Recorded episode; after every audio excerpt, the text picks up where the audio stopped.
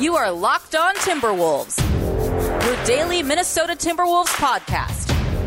Part of the Locked On Podcast Network. Your team every day. Hello and welcome to the Locked On Wolves podcast, part of the Locked On Podcast Network, your team every day. My name is Ben Beecken. I'm the host of Locked On Wolves. I'm also the editor of Dunking with Wolves, the Timberwolves site on the Fansided Network. Happy Monday, everybody. Happy Media Day. And the start of training camp is uh, tomorrow. It's on Tuesday. Uh, a reminder that you can follow this show anywhere you listen to podcasts. That includes Apple, Google, Spotify, of course, the all new Odyssey app. Um, you can also follow on Twitter at Locked on T Wolves and at B Beecken. That's at B Beecken, two B's, two E's, C K E N. Reminder that uh, we're also on YouTube. And um, a, a, quick thank you for making Locked On Wolves your first listen every single day. Remember, Locked On Wolves is free and available on all platforms, including YouTube, uh, at the Locked On Wolves YouTube channel. So, plenty of places you can find the show. Today, there's a lot to talk about. Uh, with Media Day today, there's plenty of news and notes. The Timberwolves training camp roster has been released. We kind of already knew what that was going to look like, but that's officially out there. A little bit more news on the vaccination status of the Timberwolves roster, the players that will be in camp, and, and where that stands. And then also a new jersey patch partner for the Timberwolves. Uh, we can kind of put a bow on the Gersson Rosas firing, which a week ago uh, would have seemed crazy if on last Monday's show I said, hey, uh, you know, Rosas is going to be fired in 48 hours. Everyone would have thought I was crazy, um, including myself. But hey, uh, we're now five or so days removed from it. So we've got a little bit more information, kind of want to, you know, wrap that whole thing up with with what other folks from around the NBA media landscape have said about the Wolves and the firing of Rosas, then also the impact that that's had on the Ben Simmons trade talks, uh, what we think it may have in terms of an impact moving forward, and uh, you know with Sachin Gupta now running the show in the front office, what's that going to look like? Uh, and, and, when it comes to the trade talks with Daryl Morey and the Philadelphia 76ers. And then I want to finish by talking briefly about Towns, Karl-Anthony Towns ranking on ESPN and Sports Illustrated's player ranks. Um, I want to get into this more later this week because I really want to dive into all four of the Wolves players that were listed on both the SI and ESPN lists, three on ESPN, four on Sports Illustrated, and talk about some of the players ranked around them and, and uh, if if those rankings make sense, right? You know, who's ranked ahead of them that shouldn't be, who are they ranked ahead of that they probably shouldn't be ranked ahead of. Um, and that'll basically be that conversation. So that's all on the show today. By the way, we are back to daily this week, Monday through Friday. Each day we'll have a show. There will be plenty to talk about with training camp um, here upcoming. And uh, preseason games start, believe it or not, a week from today.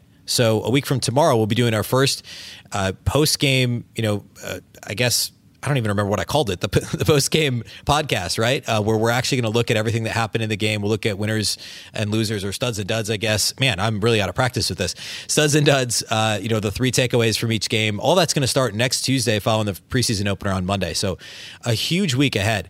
Um, let's hit some of the training camp notes real quickly here off the top. I think that it's important to, to know where the roster's at as we head into it.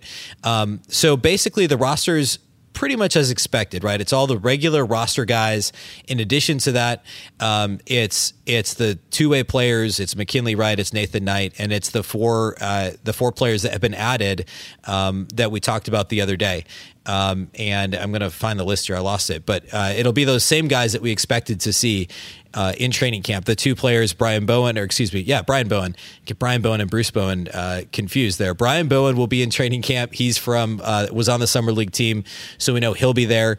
Um, and we'll look at at uh, you know some of these. Isaiah Miller is another one who was on the summer league team. We expected him to be to be invited to training camp. He's on an Exhibit 10 deal, um, and is very unlikely to make the roster, but will almost certainly be on the roster of the Iowa Wolves. But he's a, a a hard nosed, defensive uh, minded point guard, undrafted rookie out of UNC Greensboro.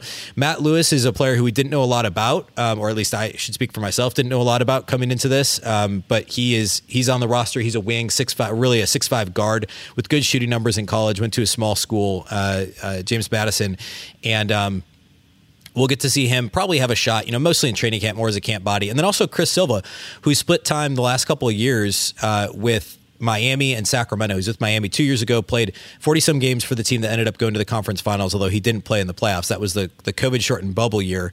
And then last season was traded as part of the Nemanja Bjelica trade, was sent from Miami to Sacramento, just played in a handful of games there, and joined the Wolves now on a camp deal. So those four players again, highly unlikely to make the team. Isaiah Miller probably has the best chance, uh, followed by Brian Bowen in the second. But all four of them have a strong uh, a strong opportunity to be on the Iowa Wolves G League roster uh, when the Wolves break break camp here in several weeks. Um, but those four will join the other 16 under contract, including the two way guys. Really excited to see how Nathan Knight looks, how McKinley Wright look with the main guys, and obviously the players we've never seen in, in a Wolves uniform at all. You know, including Taurean Prince. Um, he would probably be uh, he and Patrick Beverley are the two big veteran additions. And then of course Leandro Bolmaro. Very excited to see what he brings um, as well. Related to vaccination status, the Wolves. So there was a report by Darren Wolfson of Score North and KSTP in the Twin Cities on I think Friday, maybe Thursday of last week, where he responded to a question question on Twitter and said that the majority of Timberwolves players had been vaccinated and, and the Wolves feel good about where they're at, and or I should say fully vaccinated, and they were moving towards a place where everyone would be fully vaccinated. Um, the the team released some information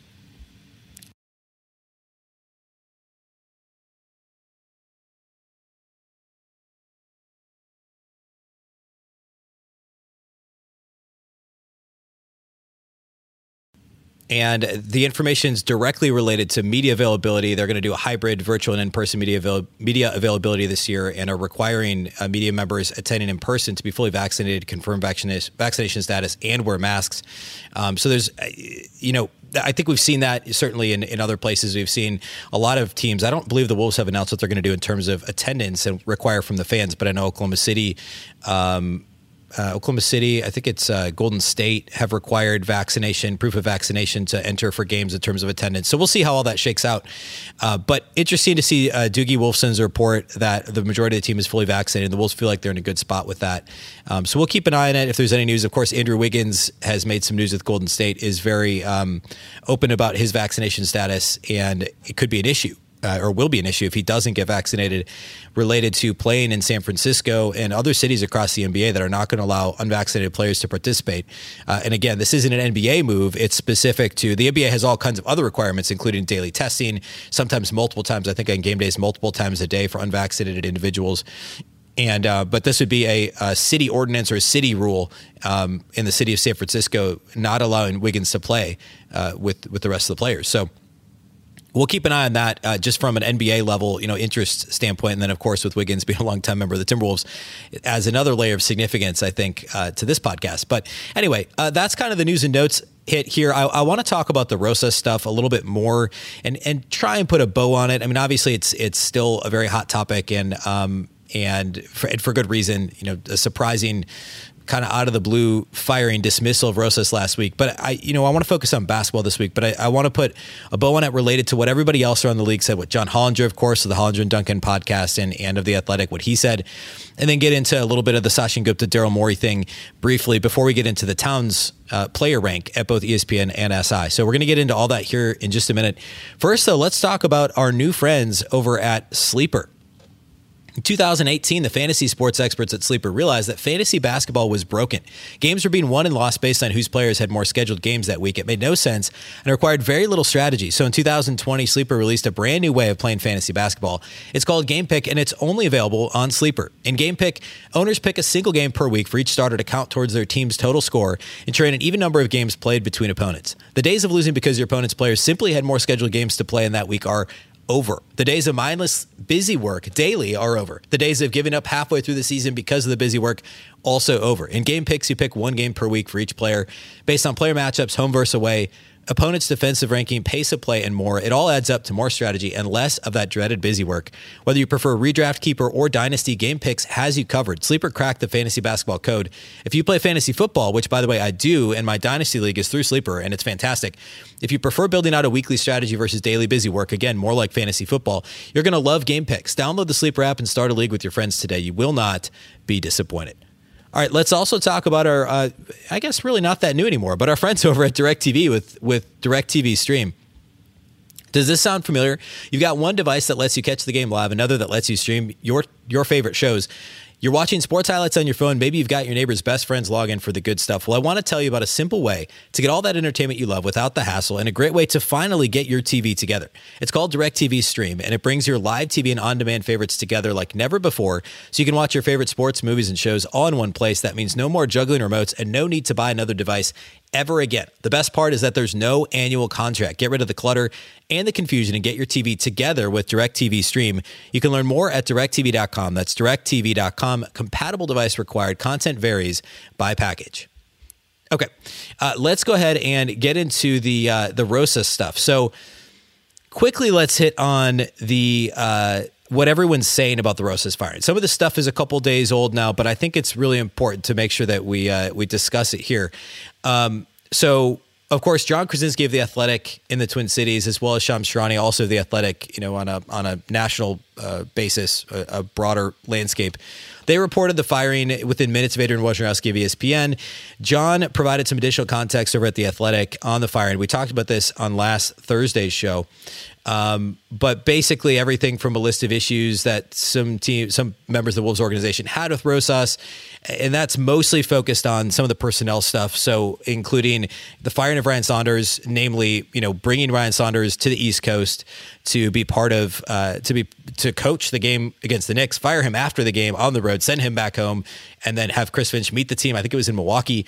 Um, just a very weird and it was weird at the time, but everybody was like, "Oh, he's getting his guy." And Chris Finch, that whole process was weird. Also, prior to that, the firing of of Zarko Durisic uh, with the uh, with, with uh, longtime Timberwolves scout going back to I think the late '90s, early 2000s, European scout that the Wolves let his contract expire post COVID year. So going, uh, well, I shouldn't say post COVID, post the initial COVID year, heading into this this last the 2020 2021 season and the Wolves kind of unceremoniously let him go. Did not explore really extending his contract um, beyond you know what it was at. I think he had asked for a pay raise, and, and they basically said no. Just kind of let him go. So apparently, some people in the organization upset about that. Again, this is according to John Krawczynski's article at the Athletic. So those things are all important. Jake Fisher, Bleacher Report, he was the one who almost immediately after the firing last Wednesday afternoon talked about the potential interest at Mark Lore and Alex Rodriguez, of course, the Wolves' new owners that are currently 20% owners in the team, but by the end of 2023 will be majority owners.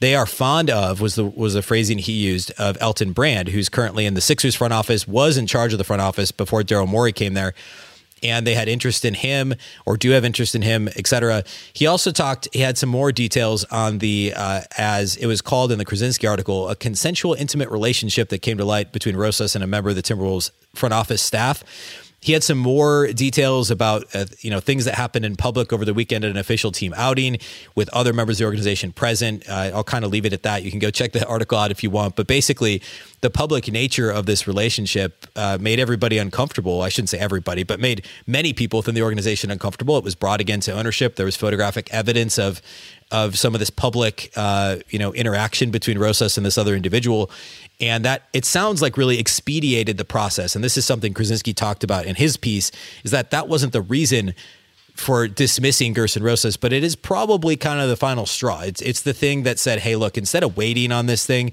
it's got to happen now. We have to let him go uh, because this is this is not how we want to go into the season with somebody who we know we're going to let go eventually, and also everybody's uncomfortable or many people are uncomfortable. So um, that was kind of the, I guess the um, the chronology of how all that happened.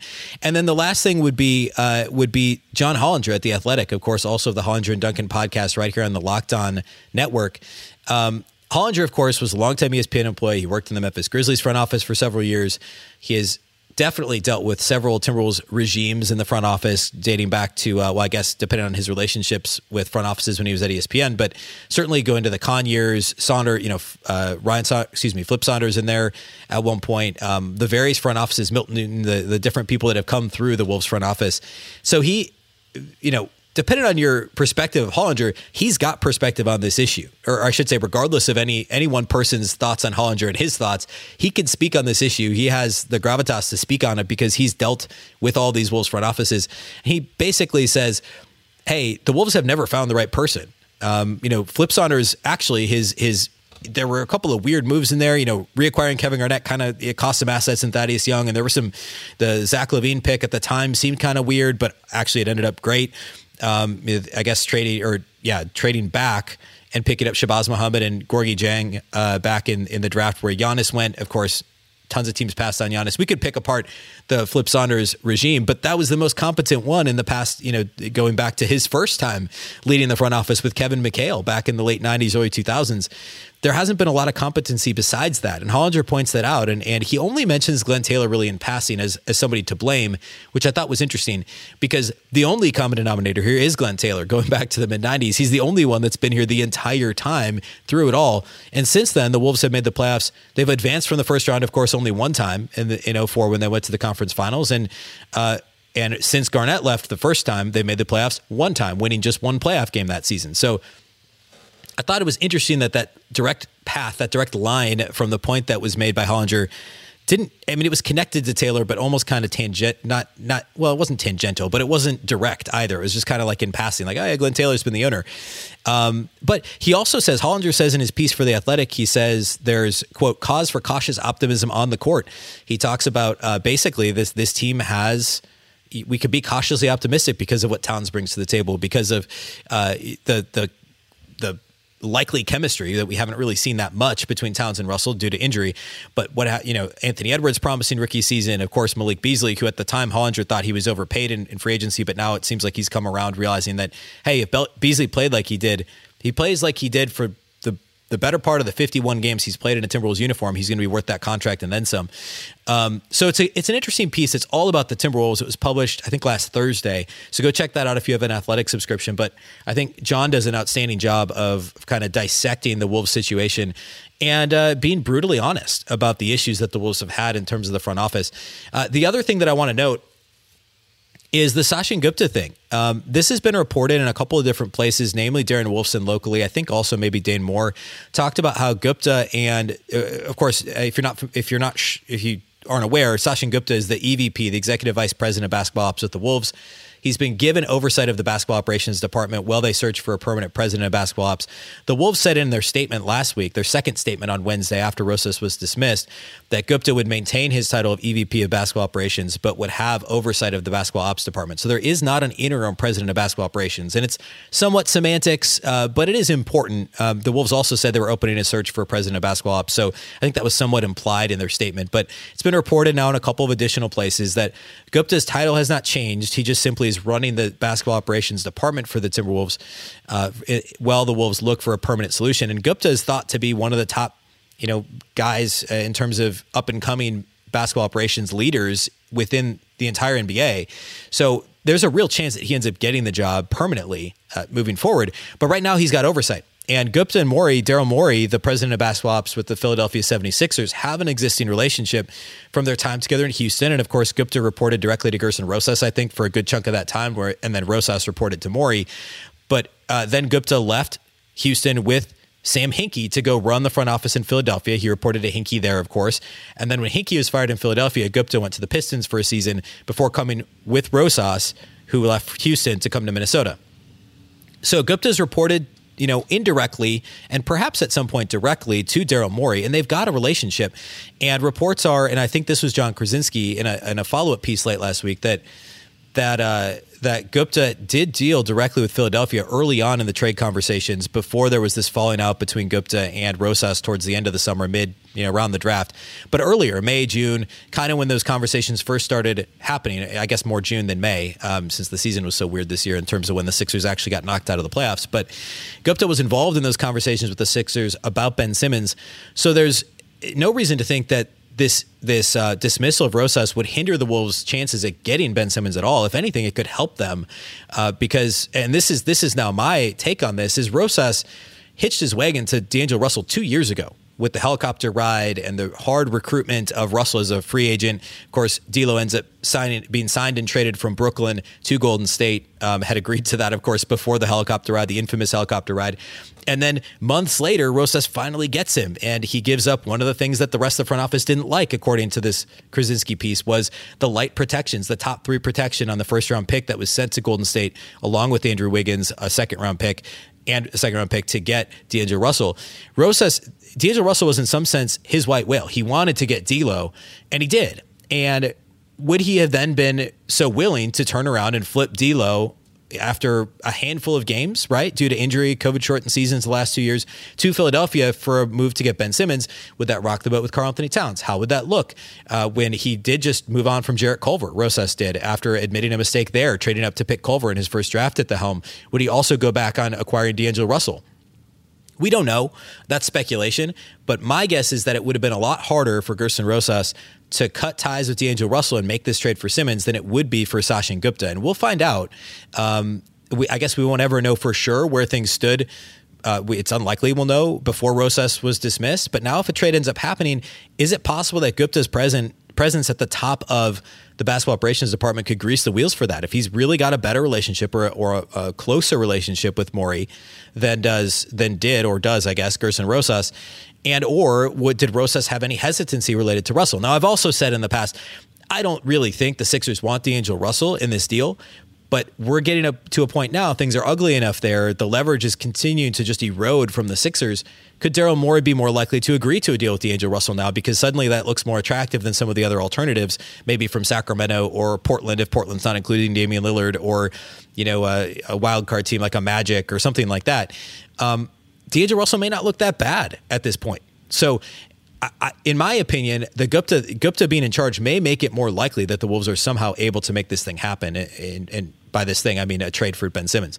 Um, okay, we'll table that for now. I want to get into the Karl-Anthony Towns NBA rank. You know, where did he rank on both ESPN and SI's lists? Is he in the right spot? Where does he rank compared to where he was last year on each of these lists? Let's get into that here in just a second. Uh, first, a reminder about our outstanding friends over at Built Bar. Built Bar is the best tasting protein bar of all time. Um, and I've been talking about this now for a couple of years. I have one every single day. It tastes exactly like a candy bar. I didn't eat protein bars previously. Now I do because it's just like I'm eating a candy bar. Um, and uh, there's several amazing flavors. Uh, there's actually a mixed box you can get. It's got nine flavors, two of each of the nine main flavors but Built Bar also cycles through these other flavors that you can get for a limited time that are outstanding. Every single one's healthy. The macros in Built Bar is 17 to 18 grams of protein, calories ranging from only 130 calories per bar to just 180 calories, only 4 to 5 grams of sugar, and only 4 to 5 grams net carbs per bar.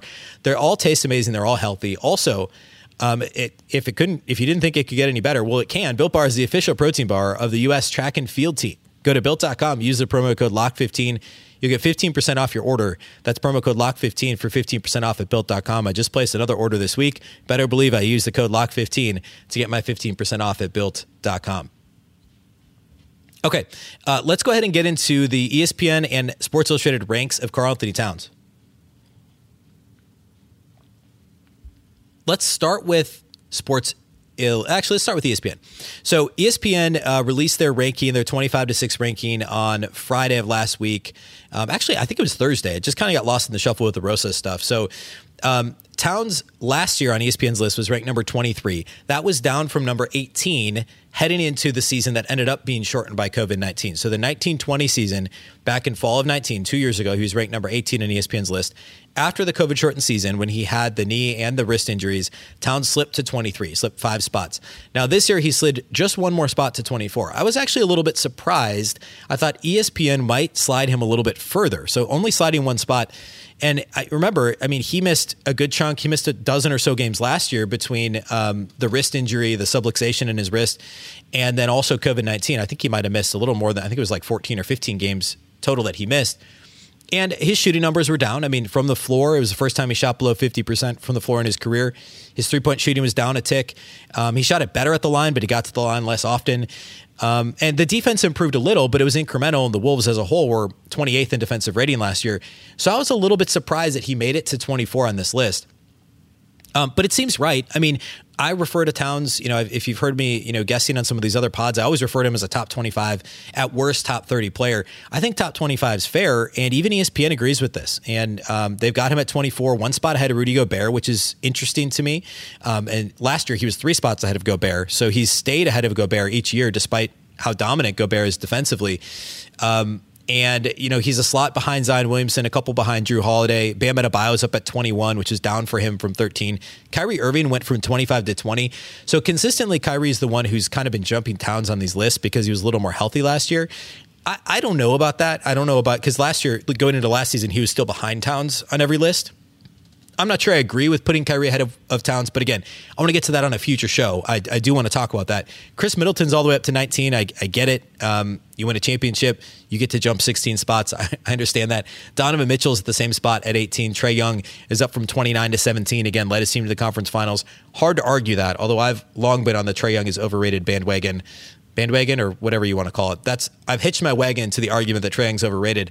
I'm still going to fight for that, but I'm not going to fight too hard to keep him lower than 17. Jimmy Butler dropped from 12 to 16. Devin Booker from rose from 17 to 15. I'm a little surprised he didn't rise a little higher. Um, so those are kind of the notables. And again, I want to dig into into some of these other ones and kind of argue Towns versus Kyrie, Towns versus Bam Adebayo. Like, how do these guys stack up with each other? And is this ranking fair? And, and kind of look at it that way.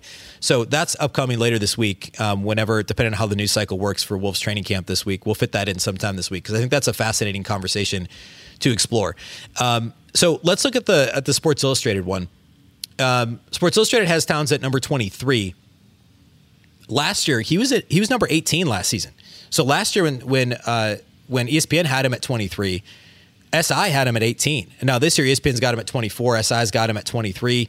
Um, again, I think that's defensible. I really think he's in the 20 to 25 range. I think that makes a ton of sense.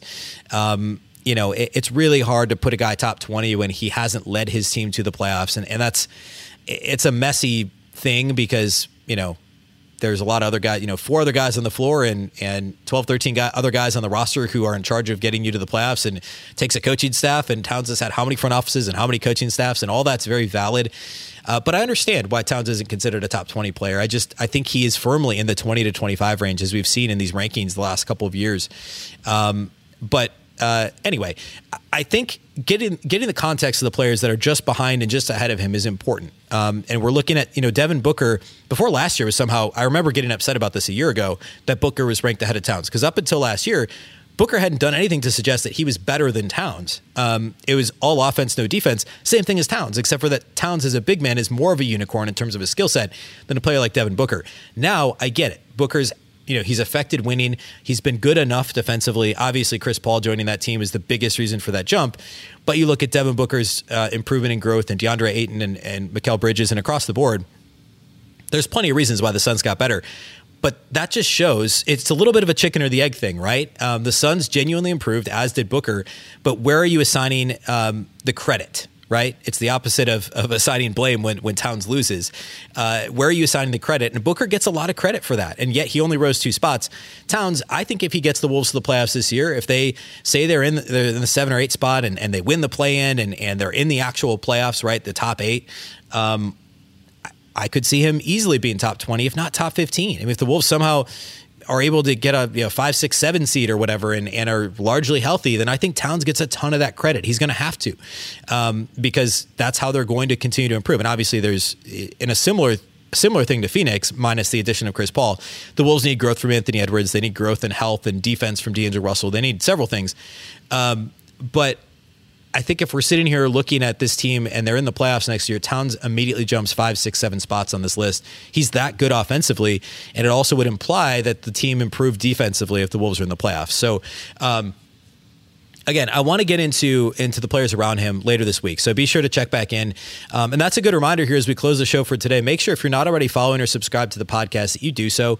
You can do it anywhere you listen. Uh, again, thank you for making Locked On Wolves your first listen every day. Remember, we're available free and on all platforms from Apple to Google to Spotify, the all new Odyssey app, of course, and also YouTube. This is, I think, the start of the fifth week on YouTube. So be sure to check it out um, daily on YouTube. Subscribe, like the show there. You can also follow on Twitter at Locked On T Wolves. And uh, don't forget the T there, locked on T Wolves and at B Beecken with two B's, two E's, C K E N. Otherwise, that's all we have for you today on the show. Thanks once again for listening to Locked On Wolves. Again, we're daily this week, so we'll be back on Tuesday. Don't forget, be back, we'll be back Tuesday talk about all things media day, anything big that happens on Monday, all the major quotes, and then of course training camp actually starts on Tuesday. So Wednesday show we'll be we'll be kind of recapping the first day of training camp and any news or notes related to the Simmons saga and, and all that good stuff. As we're into like a legitimate NBA news cycle now, uh, we'll have training camp news and all that good stuff. Preseason next week. Um, it's exciting really exciting. Um, okay. That's all we have for you today. Be sure you're subscribed. You're listening daily. Um, once again, I'm Ben Beecken. This is the Locked On Wolves podcast, and we'll catch you next time.